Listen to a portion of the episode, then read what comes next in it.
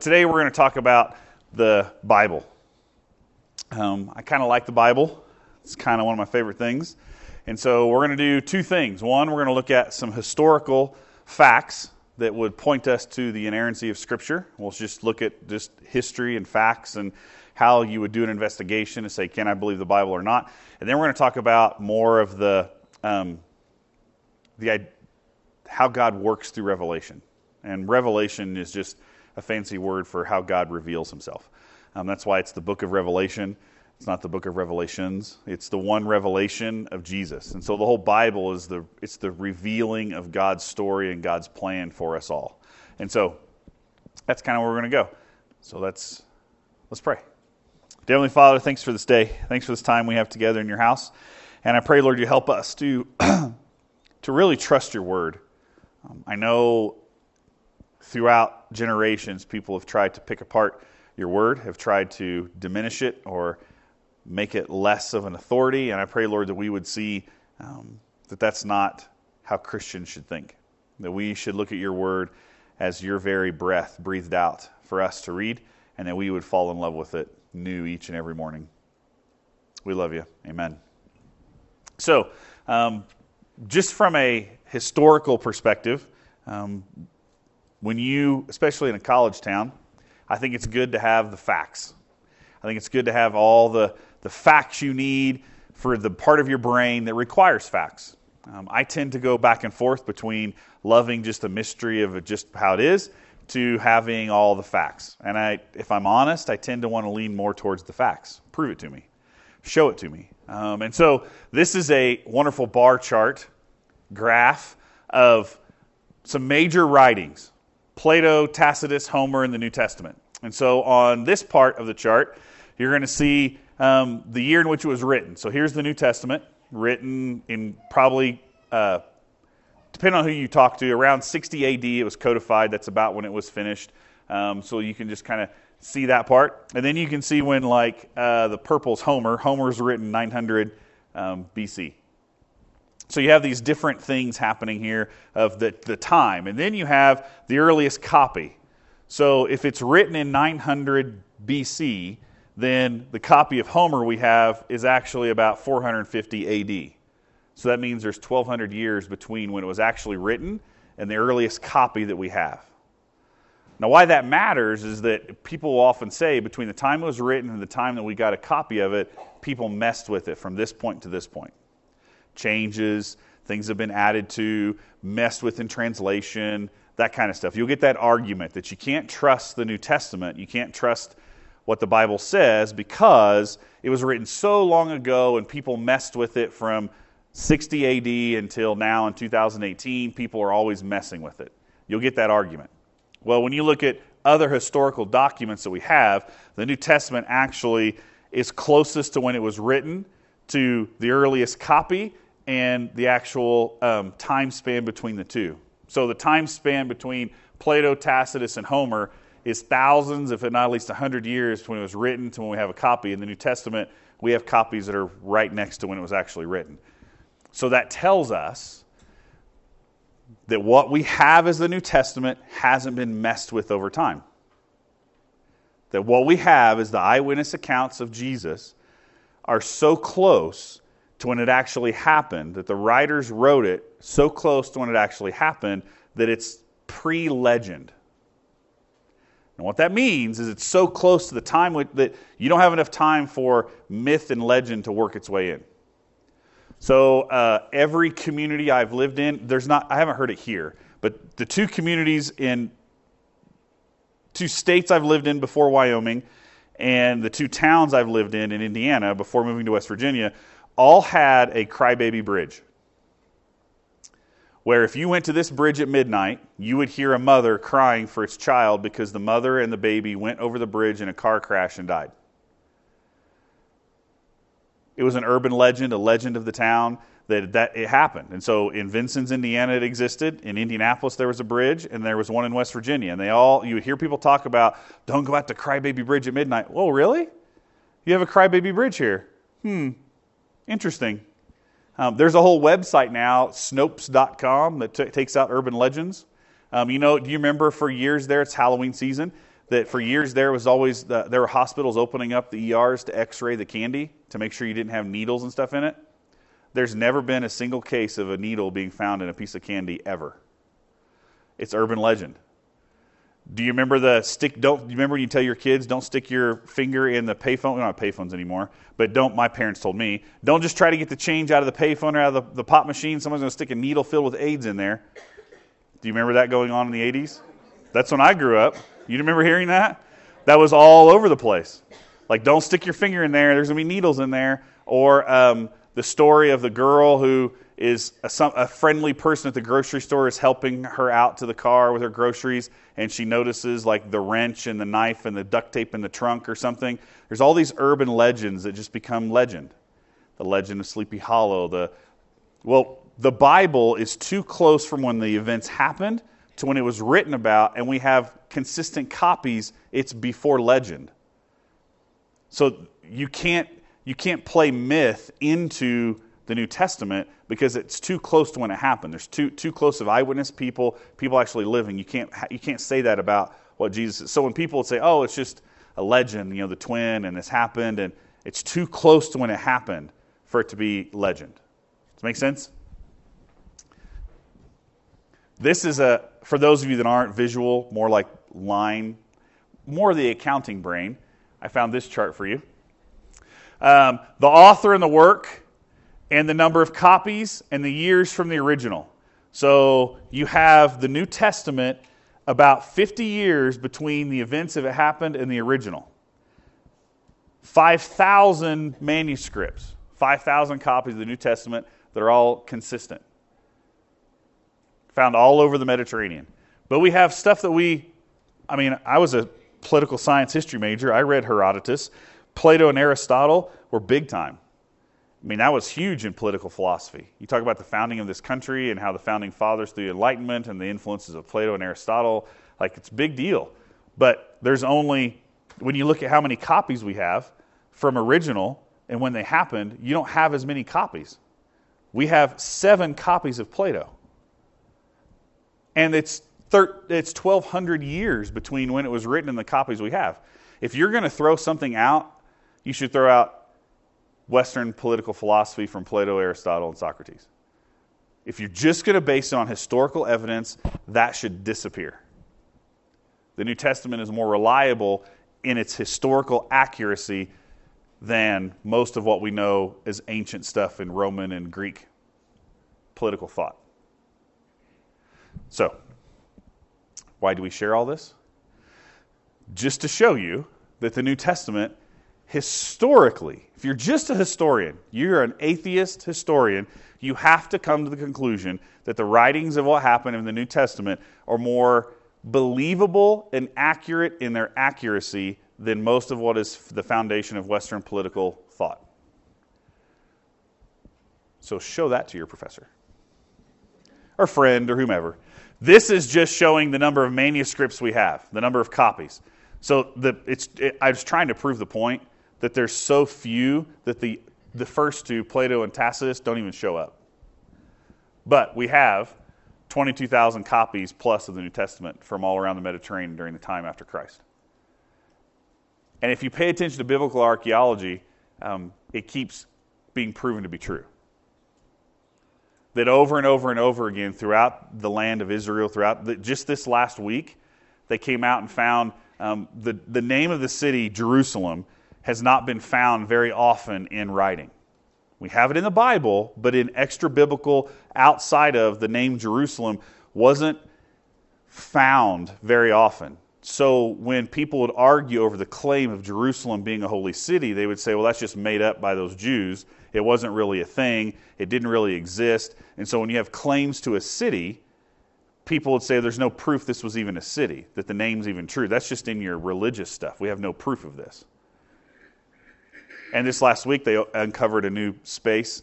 They were doing the dig, and they found all these references to the city of Jerusalem within this dig that are outside of Scripture, proving that the city did exist, it's dated properly. All these things just keep coming out, showing that it's accurate and true. So, run through a couple things. The singular uniqueness of the Bible validates it. You have multiple authors with a consistent voice, but their own personality. It makes the Bible one of the most unique books ever written. I would argue the most unique. Because it's got multiple authors from multiple areas, multiple ethnic diversity is throughout the scriptures. You have a different voice in different places, but it has a singular theme of the revealed nature of God. Prophecies come true, and history validates it. Prophecies, we just got done through Isaiah. Things predicted in Isaiah come true later. We have consistent prophecies. God says it's happening, it's going to happen, and it comes to fruition. And we just talked about history validating it. sixty-six books, multiple authors, written over hundreds of years with the same story. Eyewitness accounts. There were people who had been with Jesus that wrote about being with him. You had eyewitness testimony. Over five hundred people saw Jesus when he was roaming the earth after he was dead and he was resurrected. Now I know, in our modern day watching of Law and Order, that witnesses aren't always accurate, right? If you're a police officer in any kind of law enforcement, any kind of investigation, um, witnesses can change their testimony. Witnesses, sometimes we don't trust the eyewitness account. But during biblical time, if you professed something and it was a lie, you were killed. That's why you see even the beauty of Jesus allowing the eyewitnesses to be women when to, to reveal himself to be out of the tomb, that their eyewitness account, when they ran and told the disciples, Jesus was actually trying to say, like, listen, I've revealed myself to women. I've reve- I, I, I love women. I'm for women being involved in this ministry. And then the men didn't believe it. They had to see it themselves. You have all of these pictures of eyewitness. When the disciples are running for their lives, they're terrified. They want proof. Jesus gives them the proof. Then they take off and testify to the proof. Eyewitness testimony is vastly superior to Middle Eastern culture than what we would take today as a video or a picture or whatever. Everything was on eyewitness testimony. So if anybody is saying throughout the scriptures this happened, if they were fabricating a lie, it was guaranteed death. They wouldn't do it. They wouldn't do it. Earlier in Legend, when we talked about that, the eyewitnesses were friendly and unfriendly. You have some of the Jewish writers writing not so nicely about Jesus and the Christians. Absence of motive to fabricate. Why would you make it up? Because the transcripts are historically so tight to when it happened. Now today, in twentieth, second, first, what, two thousand eighteen, I always forget that part. This would be the twenty-first century, right? Thanks. Um, the we would we would try to fabric. We would th- say today, after the church is, is so big and how well the church is done and the power of one church, and we would say today that it's all just for power and influence and control, right? We would say those things today as antagonistic to the church. But why would you do that forty years after it happened? What would be your motivation? That you saw the future, that the church, that there'd be two billion Christians on the planet? Like, why would you make it up? We can sit today in two thousand eighteen and look backwards and go, well, that's why they made it up, because they're going to be the biggest religion on the planet, that it's going to have all this power and all this money and all these things, and that's why you're going to do it. That's why they did it. But if you're sitting in the moment, do you think they they literally sat around and said, hey, let's make all this up? You talk about that one miracle, and yeah, walking on water, that's great. People are going to buy that two thousand years from now. How about you? Oh, remember when Lazarus rose from the dead? That's a great one. That's a people are going to they're going to get that one hook, line, and sinker. I bet two thousand years years from now, there's going to be pockets or devices in their pockets with access to this and connect to the whole world. They'll be able to copy and paste it and send it all around. And I bet there'll be flying machines. Yeah, that'd be great. It's ridiculous. if the manuscripts are written within fifty years of our earliest copy, then you have to, you, like, could you, could you literally, could we literally sit down and fabricate something as a group in this room that's going to last this test of time and just make stuff up? No. And I'm prone to conspiracy theories. I'm prone to kind of step into those a little bit because I, I, I, I'm prone to that. Although in the last five or six years, I've known more people that have worked in the government and in kind of institutions, and I'm convinced that conspiracy theories aren't right because the government can't hide anything. So I really don't think there's anything in Area fifty-one because everybody would have talked by now. So it's not really a thing. You can't fabricate this. It's it, there's there's no motive. There's no motive to make it up. Presence of self-damaging material. We talk a lot about the disciple Peter. If you are really writing a book trying to prove to everyone that you are awesome and Jesus, you're making it all up, you're not going to put in there what an idiot you were. If you're Paul, you're not going to admit that you were knocked to your knees, you were blinded, that everything that you had believed in since a boy, a Jew among Jews, a Pharisee among Pharisees, you're not going to admit that everything was wrong and everything changed. You're not going to admit those things. It's hard enough for all of us to admit our flaws. They, they were very honest about all the things that were going on in the Scriptures. Tell us, they were clear about just being honest to what they're dealing with. You're not going to put all that doubt. You're not going to put all that frustration. You're not going to write that as Jesus is going to the cross, you're arguing next to each other, hey, uh, which one of us is going to sit at your right hand? You're not going to put that in there because all of history knows that even though you're in the presence of God, you still were selfish. You're not going to sit down, hey, let's write about this, the walk on water. Oh, yeah, let's let's talk about what fools we were. That'll be good. That'll sell. They're not going to do that. They're not going to do that. Uh, Gospels are internally consistent. I know that sometimes you read there's different times and different voices, but when you line up all the miracles, all the statements, um, the Gospels are internally consistent. John is the one that's kind of out there a little bit. It's a little different than the other three, but you put the three Gospels together, and there's enough of John that lines up that you can honestly say the four Gospels are internally consistent.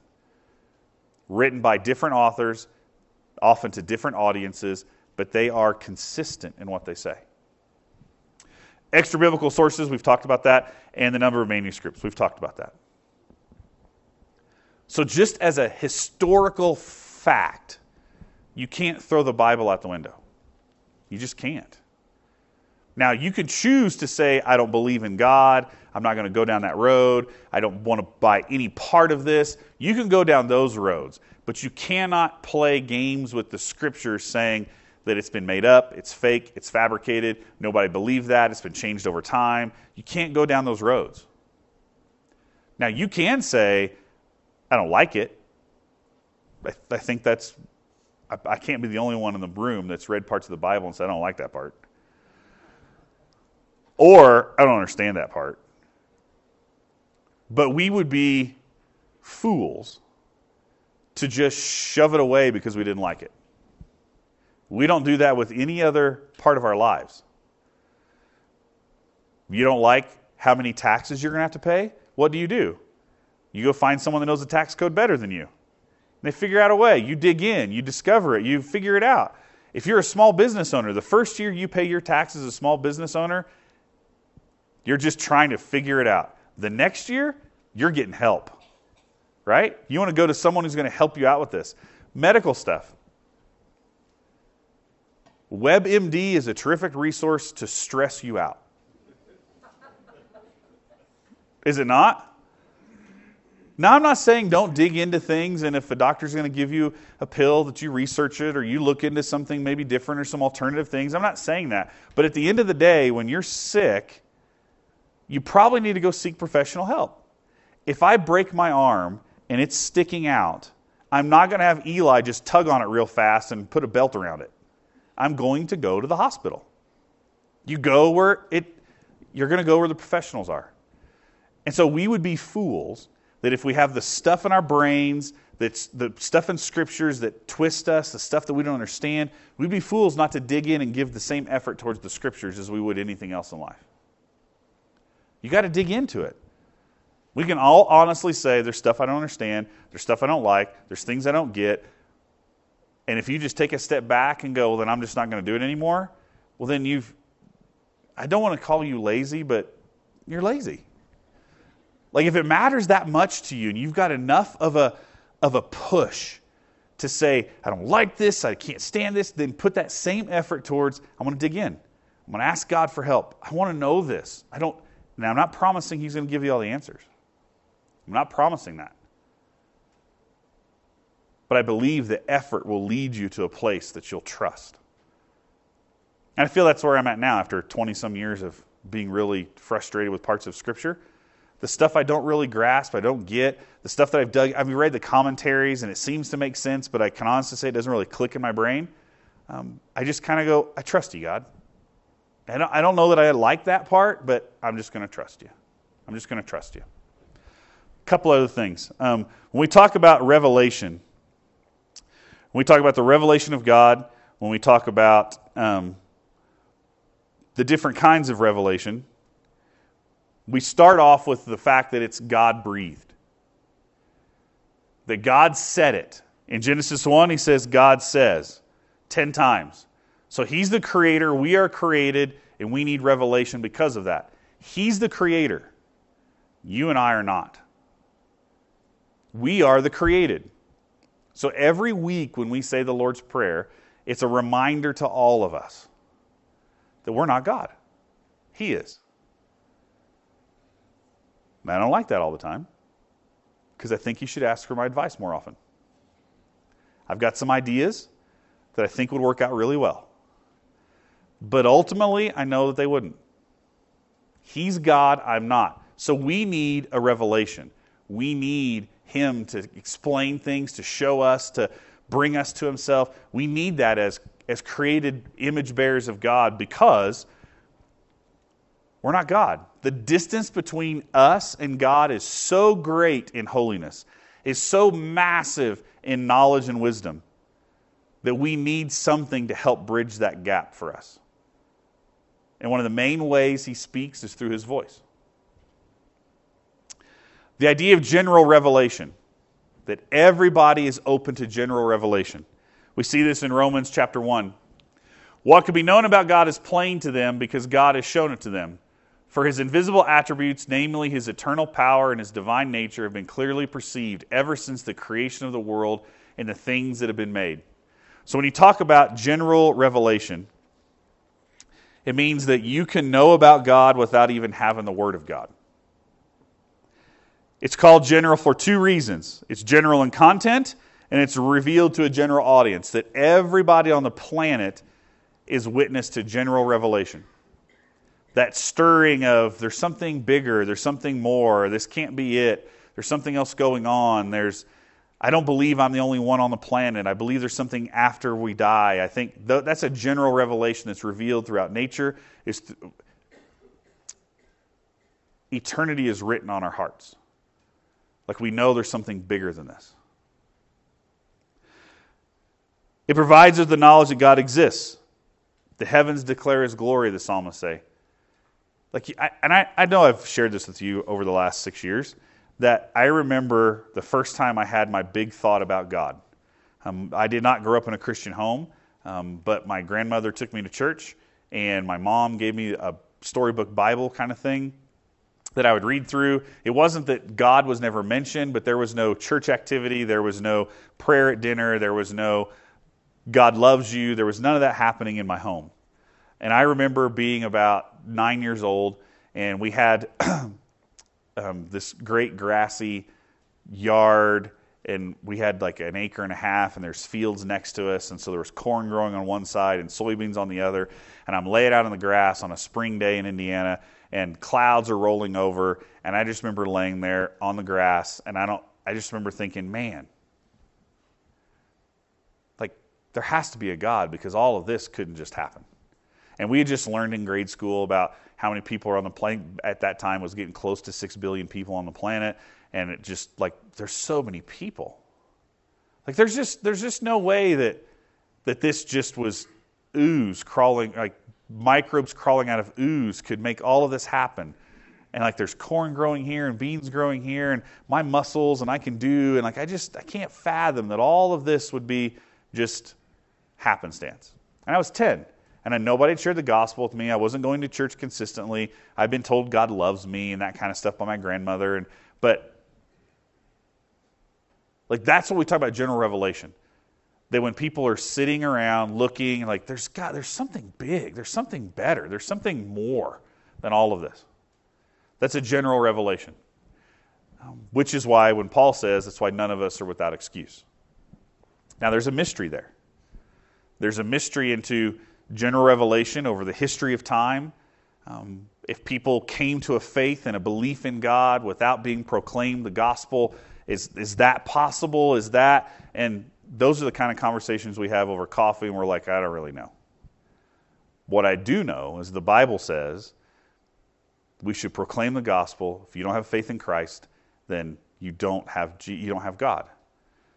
Is there a possibility that people have a general revelation that will be in heaven with us? I can't stake a claim on that. But I won't be surprised at what God does.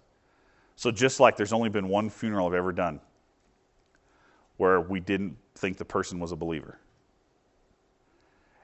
And in that funeral, I don't stand up on this stage or stand at the funeral home and say, sorry about your family. He's suffering right now. All right, let's pray. Like, that's not kind. It's not good. It's not. So even in that moment, the whole ceremony, the whole time, I said, I talked about God's love, I talked about His goodness, and I said that this gentleman is in the hands of a loving God. I don't know if that's heaven or hell, but I know that a loving God is going to judge properly in that moment. Now, I'm not going to go to that family and just, like, what kind of pastor would I be?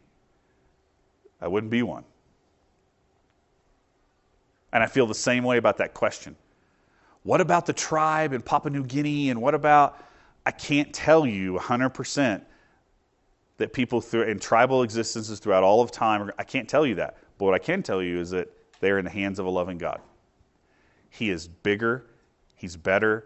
He's more loving. He's, I don't know. But what I do know is that when we get to the New Testament, you, we are we are given the charge to share the gospel.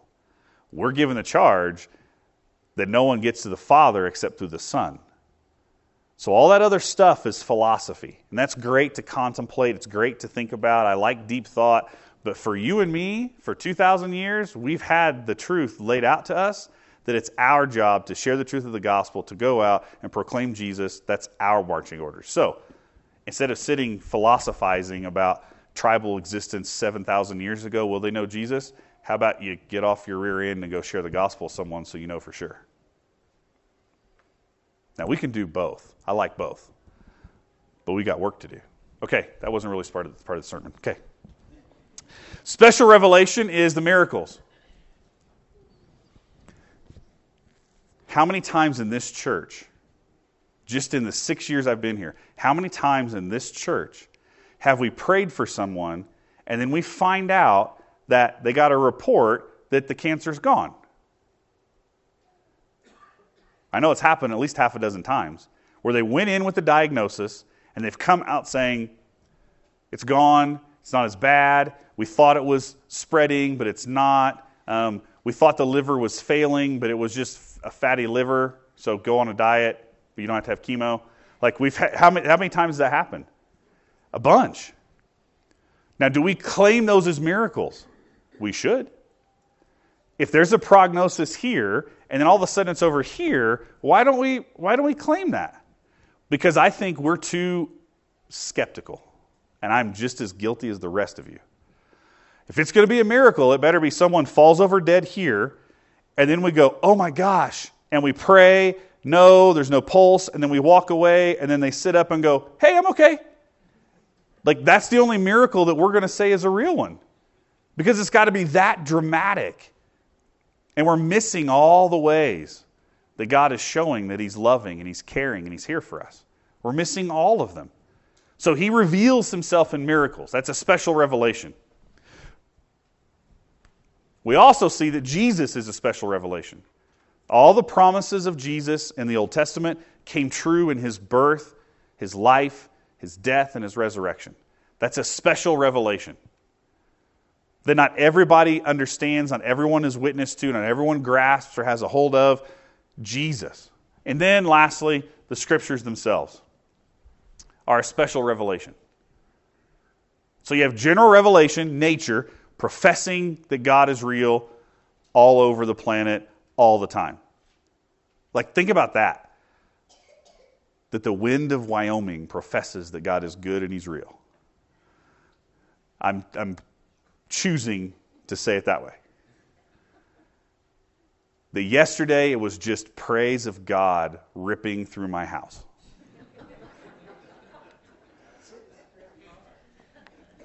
There's a lot of praise going on yesterday.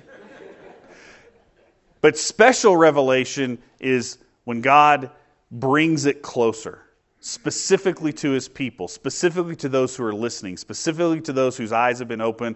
He, he brings it closer. Miracles, Jesus Himself, and the Scriptures. Ultimately, the Scriptures are what we can claim a hold of. General knowledge produces great knowledge and advancement. General knowledge, or general revelation, but then specific revelation, special revelation, um, gives us a higher authority, gives us a stronger claim. So that's why the Reformers during um, the Protestant Reformation, they the number one claim was sola scriptura, that we are not going to let things go outside that don't match up with Scripture. So today we take both of these. Special revelation of the Word of God, Jesus, miracles. They all have to line in with and align with Scripture. So anytime we see something amazing, anytime we see something tragic, anytime we see great moves of God, anytime we see great moves of evil, how do we put that through the lens of Scripture? Like, this is our anchor. That this book that we trust, that we believe is infallible, inerrant, the Word of God, in its origin, perfect. How, how does it go through here? So when you come and tell me um, the Bible says that we should call the elders together and we should pray. Well, where did that come from? This book. It says to do this. That we should call on the church to pray. Well, why do we do that? Well, because we're told to. We're not told to go get dirt like Jesus and spit in it and rub it on your face. Jesus did that. But we see that the leaders of the church, the elders of the church, the people of the church are called to pray. Well, how do we know that? Because we have it here. So if someone else comes alongside and says something different, we go, I don't think that's what the Bible says. I don't think that's what God meant by that. I don't think that's what Jesus was saying there. Well, why do we have those conversations? Because this is our anchor. This is the this is the singular, revealed breath of God for us. We cling to it. We cling to it. So even when you go to the doctor, the Bible doesn't tell you what treatment to take when you're sick. You go to the doctor and the doctor says, well, there is no hope. Hmm. I don't think that's what my Bible says. I think it says there is hope. Or the doctor says, we're going to try these things, but that prayer stuff, eh, don't worry about it. It doesn't work. Mm, I think it does. My Bible says to pray, so I'm going to pray. Our marriages, our kids. It's become glaringly apparent as one has become a teenager and the other one is fast approaching that my prayer life is going to increase.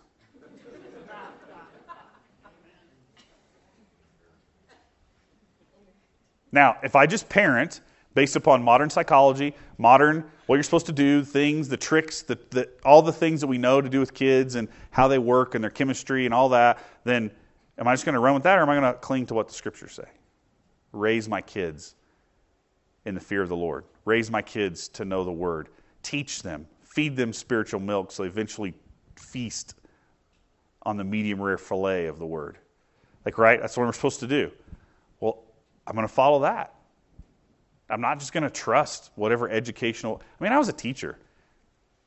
It changes every four years. Sometimes eight. There's a new educational philosophy every four to eight years, depending upon who's the president. It always changes. It's going to change again. It always is going on. Well, I, so my kid changes every four? No. You run with what you know, what you trust, the Scriptures. Scripture alone. So, to close, we're created for community as image bearers of God. Now, I'm trying to tie the Trinity with the Word here. So, if we know from John chapter one, we looked at last week, in the beginning was the Word, and the Word was with God, and the Word was God. He was in the beginning with God, and all things were made through Him, and without Him was not anything made that was made. In Him was life, and the life was the light of men. The light shines in the darkness, and the darkness has not overcome it. So, if the Word was with God, and the Word became flesh, then we're saying that these Scriptures are the literal breath of God. Just as Adam has the breath of God breathed into him when he was made out of clay, just as Eve was made from Adam, we are made from the very Word of God. It's breathed out. It's a revealing. It's an unveiling of who He is. So when you approach the Bible, it's not just more knowledge of God. It's, it's like listening to His breath blow out on you that made you. And so when you look at the Trinity and the perfect relationship between God the Father, God the Son, and God the Spirit, and you had God the Father breathe breath into Adam, and then you have God the Son coming down and is breathing and touching and caring for people on this planet, and you have God the Spirit that comes to show and to open our eyes and to reveal. That same breath that breathes life into you and me breathes life into this book. And it's done better in community. So if you push this book aside and pursued God for several years, you may grow closer to Him in prayer, but it's going to lack because you pushed away His breath. When we put the community together of fellowship, friendship, worship, word, prayer, witnessing miracles, general revelation, special revelation. When it all comes together, we are made better. I agree with lots of men and women in this community. When you go to the mountains, even though we're already close to God at seven thousand feet down here, when you get to ten thousand feet and you climb the peak of Medicine Bow, Medicine Bow Peak, not the peak of Medicine Bow. You climb to the top. I don't know why, I don't know where that came from. That was dumb. Um, you get to Medicine Bow Peak and you're at twelve thousand some feet and you're sitting there and you're in awe of everything you see. You feel a little more alive. You feel a little more connected. You feel like disconnected from all this busyness happening down here. And you just kind of sit in it. When you take that general revelation of God on display for everyone to see, and you marry it with special revelation, you sit up there on that mountaintop in awe of God. Because you know, in the blink of an eye, He could crumble it all, or He could make new ones. And He put all this out there for everyone to see. You put those together, it's beautiful. Just like us. As image bearers of God, when we're put together in community, we're beautiful together. Some of you just make up for some of us with more words. We find the truth of who God is and what our purpose is only through God's revealed word. You heard me say this over and over again. Um, we make it real hard. Like, what's my purpose? To glorify God and to make disciples. The Great Commission, the Great Commandment. That's your purpose. So stop looking. Now, how's that flesh out for each one of us? It's different. We have vocations, we have jobs, but if you look at everything around you, that the purpose of your existence is to bring glory to God and to help others become disciples of Him, then things start to make sense. Your income, where you spend your money, where you vacation, how you raise your kids, what you do, the friendships you have, the hobbies you have, all of those things start flowing into this beautiful stream of just glorifying God Man, I look around the room of all the hobbies and the stuff that all of you have and the passions you have for music, for hunting, fishing, for sewing, for cooking, for like over sports, football, jobs, professions, the things that you all love. If you saw all of those as flowing to the stream of glorifying God and making disciples, I'm giving you an excuse to enjoy your passions more for the glory of God. You love it. Go for it. I've tried to use that as my way to get my dad to go on a mission trip with me for the last ten years. The guy loves to help people and he loves to work on stuff. Machinery, cars, buses. There was a moment when our bus broke down in Honduras ten years ago. And because we had paid the extra cash, um, I was able to call him from my cell phone standing in a village in Honduras while he's at his shop in Indiana going, "Hey, Dad, Um, this bus is broke down and you fix buses all the time. What do I do?" And he talked me through with some baling wire how to kind of fix this bus standing in Honduras and said, "Hey, you know what?" So we got back, um, and it was going to be a costly call, but we got back and um, I said, "Dad, it'd be really great if you'd come down with me and fix some of these things for like a week. How about just you and I, not with a big group? We'll just buy some plane tickets, just go and just go fix some stuff." "That'd be great." And he never did it. I pushed and pushed, but I didn't want to push too hard. I would, but I'm, I tried to use his passion for helping and fixing things to help speak the truth of the gospel into him, and then tell, see how I want him to see how that passion can be used to help so many people. Now, what if we did that with everything in our lives? Pretty amazing. And lastly, together with God's word, that's when the world makes sense. With His Word and us together, we can make sense of the world. With His general revelation of His love for us, His special revelation of miracles, Jesus, and the Bible, together, all of that can make sense of the world. For a long time, when I was first really trying to dig into the Scriptures, when I was really feeling called to ministry, um, I often separated the two. This is my faith life, and this is what's happening in the world. And I was always really frustrated. I was always really frustrated with what's happening in the world, with from natural disasters to military regimes and people in suffering, and why can't we distribute the food pop- properly? All of these things really just burned me. And over here I saw God saying, I love and I love and this is great and I, I want to do these things and it's my story. I was like, why don't these two come together? Then someone gave me a, a great book called Kingdom Come. And I actually was on staff with this the author with Interval. I didn't know. I read the book before I knew him. Um, got to actually talk to him personally. And it helped put him together. It's the Gospel of Matthew saying, this is what the world's about. The whole world's about God. And yeah, there's bad stuff and there's good stuff. And God is always the bringer of the good stuff, even though there's bad, broken stuff in the world. And the only way you're going to make sense of the world is if you take the Word of God with what the world's going on and you put them together. It's the only way it makes sense. And I think it was about a week after I'd read, I'd read the book, I was like, I get it. Wish you would have told that to me like ten years before this, but I get it. It's what makes the most sense.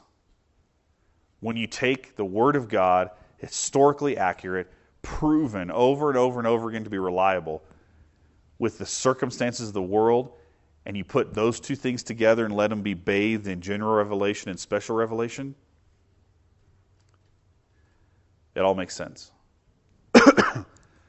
Not all the time. I'm not saying that, ev- but I don't think you're going to twist your brain and burn yourself out trying to go outside of God's Word and try to figure things out.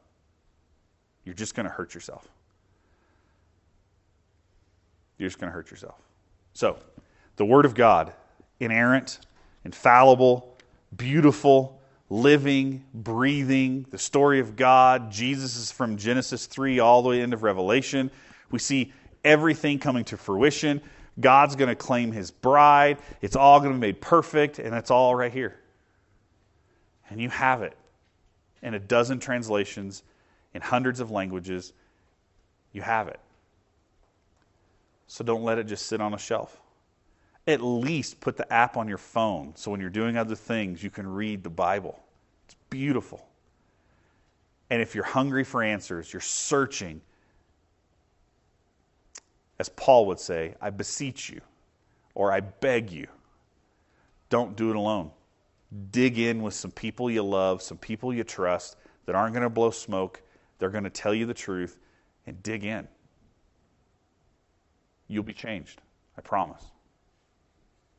Let's pray. Heavenly Father, thank you for this time we have together in your word. And I just pray that we would all fall in love with your revealed word each and every day. Yes, there are some days when it feels like there's no time to read anything. And there's some days when we have that long, quiet morning with a good cup of coffee and we can just bask in what you've written. Some of us don't like to read at all, so help us to have people around us, resources around us, audio versions, whatever it takes, Lord, that we would just be in the Word. We know that people of the book, it was an oral tradition until the printing press. So even the idea of sitting around and reading is only five hundred years old. People would sit around and talk about what you've revealed, what you've said, what you've done. So help us to reclaim that again, Lord. That we would be in constant awe of what you've done, of what you're doing, and what you're going to do. And let us put everything happening in our lives through the lens of Scripture. Let it be the filter that kicks out all the garbage and leaves us with the pure story of our lives melding with your plan. Help us to see it in your word, Lord. And help us more than anything know that you're a God that wants us to know you more. And one of the best ways to do that is to talk to you and to learn about you. We love you. Amen.